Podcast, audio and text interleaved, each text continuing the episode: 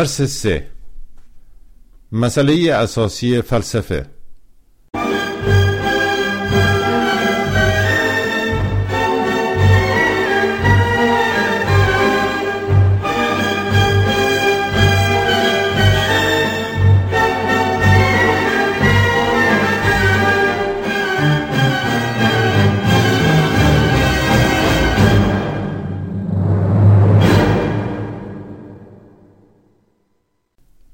از دوران باستان تا کنون در جهان عقاید فلسفی مختلفی پدید شده و فلاسفه متعددی نظریات گوناگونی پیرامون جهان و آنچه که در آن است و پیرامون ماهیت اشیا و اندیشه و جامعه بشری و سرشت انسانی داشتند اگر هر یک از این مکاتب را به دقت بررسی کنیم می‌بینیم که همه بالاخره به این مسئله اساسی پاسخ گفته یا سعی در پاسخگویی داشتن که چه رابطه ای بین ماده و روح یا شعور وجود دارد.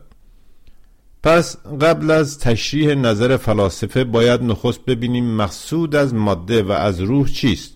اول معنای کلمات و اصطلاحات را روشن کنیم تا چیزی در ابهام نماند.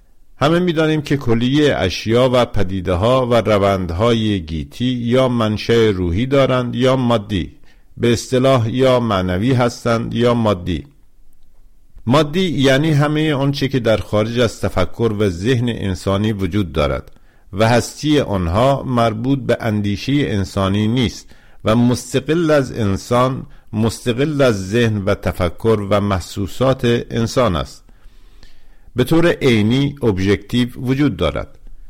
اما پدیده های روحی معنوی یعنی هر آنچه که ناشی از فعالیت مغز انسانی است مربوط به جریان شناخت بشر است و حاصل آنها شعور یا آگاهی نامیده می شود این پدیده ها نظیر همه افکار، اندیشه ها و احساسات و خواسته ها، تمایلات بشری ذهنی سوبژکتیو بوده و مستقل از انسان و فعالیت روحی او نیستند.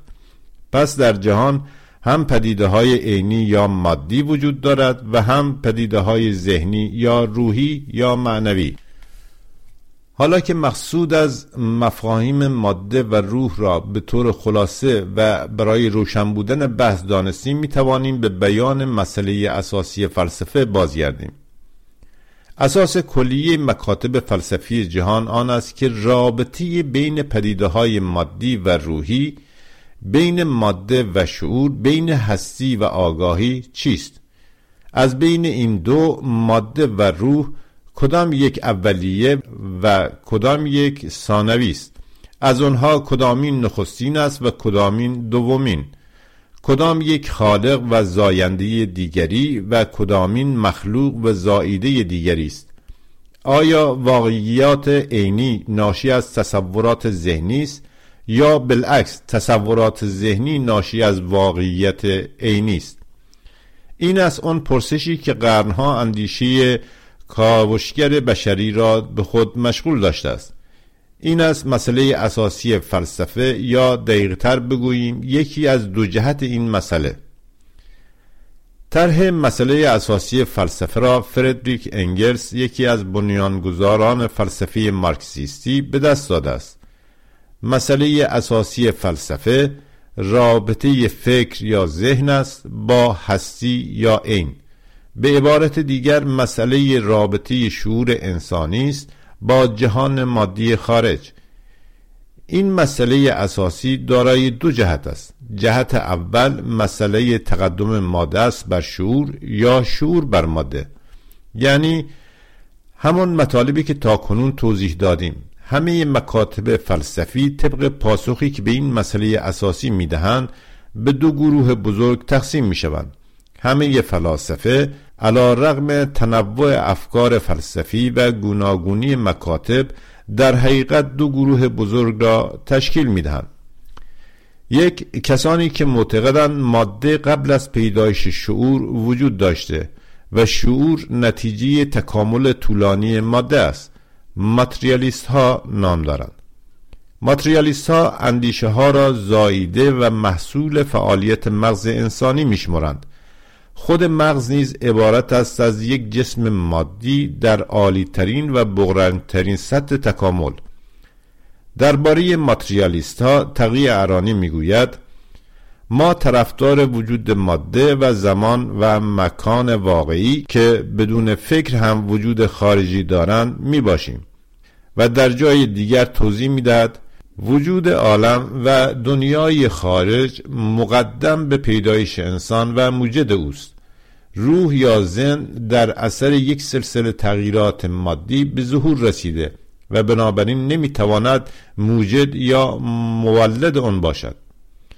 دو کسانی که معتقدند شعور مقدم بر ماده و مستقل از ماده است و به صورت عقل محض یا به صورت محسوسات و ذهنیات انسان خالق جهان مادی است ایدالیست ها نام دارند. آنها اندیشه و شناخت را عامل اولیه و مبدع نخست و دارای تقدم میشمرند باید اضافت کرد که برای تحریف و به قصد فریب گاه با ترجمه ساده ماتریالیست ها را مادیون و ایدالیست ها را آرمانگرایان می‌خوانند. و می‌گویند که مادیون یعنی کسانی که به دنبال منافع مادی هستند نظر به مادیات و سود شخصی دارند. با حرس و آز به دنبال ثروت و شهرت می‌روند. ولی گویا ایدالیست ها یعنی کسانی که نظر به معنویات دارند چشم از جیفه دنیای فانی پوشیدند و به دنبال آرمانی عالی بوده و خود را وقف ایده و اندیشه ای نمودند واضح است که این گونه ترجمه و تعریف معانی ماتریالیست و ایدئالیسم نه فقط به کلی نادرست بلکه شدیدا مغرضانه است.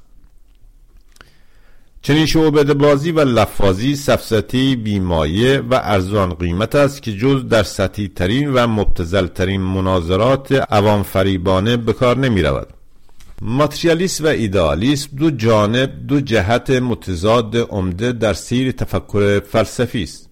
که شالودی آن پاسخ به مسئله تقدم ماده واقعیت مستقل از وجود ما و شعور ثمره فعالیت مغز انسانی است. ولی مسئله اساسی فلسفه به جز این جهت یعنی تقدم ماده یا روح شعور جهت دیگری نیز دارد. جهت دوم مسئله اساسی فلسفه عبارت است از اعتبار معرفت انسانی.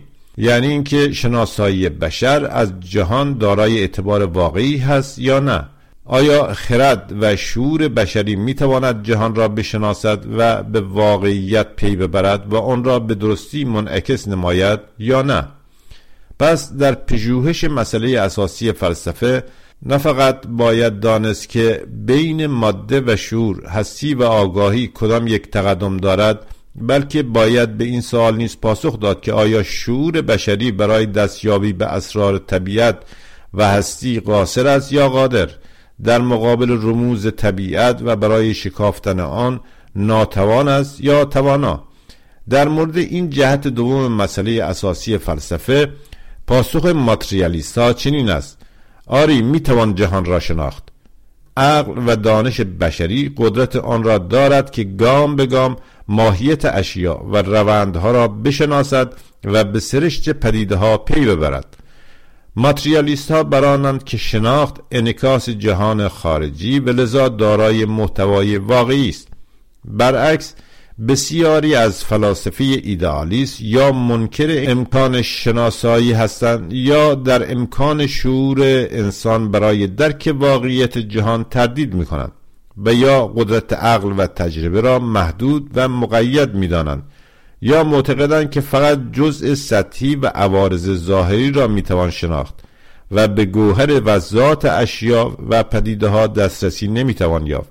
بعضی از آنها می‌گویند که فقط اندیشه ها و محسوسات خود را می‌توان شناخت و برخی دیگر مدعیان که روح مطلق و مافوق الطبیعه قابل شناخت است. ادهی نیز معتقدند که اگر علمی هم برای انسان دست دهد جز از راه وحی و الهام و اشراق و جذبه ممکن نیست.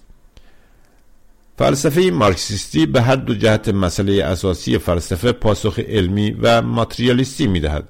یعنی به تقدم ماده بر شعور و به امکان شناخت جهان و معتبر بودن شناخت انسانی معتقد است. هم ماتریالیسم و هم ایدئالیسم شکلهای بسیار مختلف داشتند. وجه مشخصی مکاتب ماتریالیستی آن است که جهان را آنچنان که هست می‌بیند و در تمام طول تاریخ با علم پیوسته پیوند داشته است. به دستاوردهای علوم متکی بوده و در هر زمان مطابق با سطح تکامل علوم برای اثبات نظریه خود از آن بهره برده است. در مقابل وجه مشخصه مکاتب مختلف ایدئالیستی در آن است که جهان واقعی را نادیده می‌گیرد آن را تحریف می کند و با نتایج علم سر سازگاری ندارد زیرا که علوم بیپایگی آن را ثابت می کند به طور کلی مکاتب ایدئالیستی بر دو نوع عمده بودند. ایدئالیسم ابژکتیو یا عینی و ایدئالیسم سوبژکتیو یا ذهنی.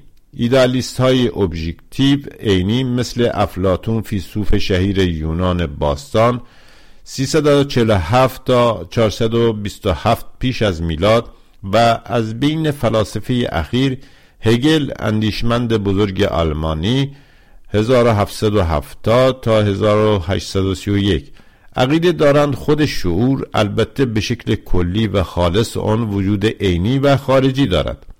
برای ماتریالیست ها جهان واقعی عینی است. برای ایدالیست های عینی شور و اندیشه عینی است.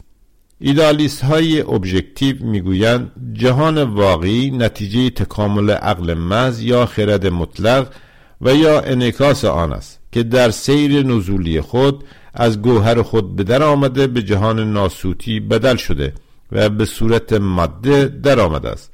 یعنی مبدع اولیه ایده است و سپس دوباره سیر سعودی را آغاز می کند و به خود باز می گردد ایدالیست های سوبژکتیو ذهنی نظیر برکلی فیلسوف مشهور انگلیسی 1685 1753 میلادی اصلا منکر وجود جهان عینی و ماده خارج از ذهن بشر هستند و معتقدند که تنها فرد شخص متفکر شور و ذهن او وجود واقعی دارند. یعنی اشیا فقط در حدود و تا اونجا که توسط فرد حس می شوند وجود دارند. برکلی می گفت هستی یعنی محسوس و درک شده. به عبارت دیگر ایدئالیسم ذهنی معتقد است که جهان تنها در آگاهی در محسوسات و ذهن بشر وجود دارد. پس طبقه بندی مکاتب فلسفی طبق پاسخ به مسئله اساسی فلسفه صورت می‌گیرد. تمام مسائل دیگر و من جمله عقاید سیاسی و حقوقی و روش های اخلاقی و هنری و تمام سیستم عقاید و نظریات ایدئولوژی. انسانها وابسته بان است که به این سال اصلی چگونه پاسخ داده شود. فلاسفه ای که به این سال پاسخ غلط می‌دهند و معتقدند که شور مبدع اولیه است در عرصه اجتماعی نیز اغلب به دفاع از منافع اخشار محافظه و طبقات ارتجایی برمیخیزند. مکاتب آنها به وسیله معنوی برای سرکوب اندیشهی و اخلاقی زحمتکشان و تخدیر آنان بدل می شود افلاتون بردگی را توجیه می کرد و هگل سلطنت مطلقه پروسی را.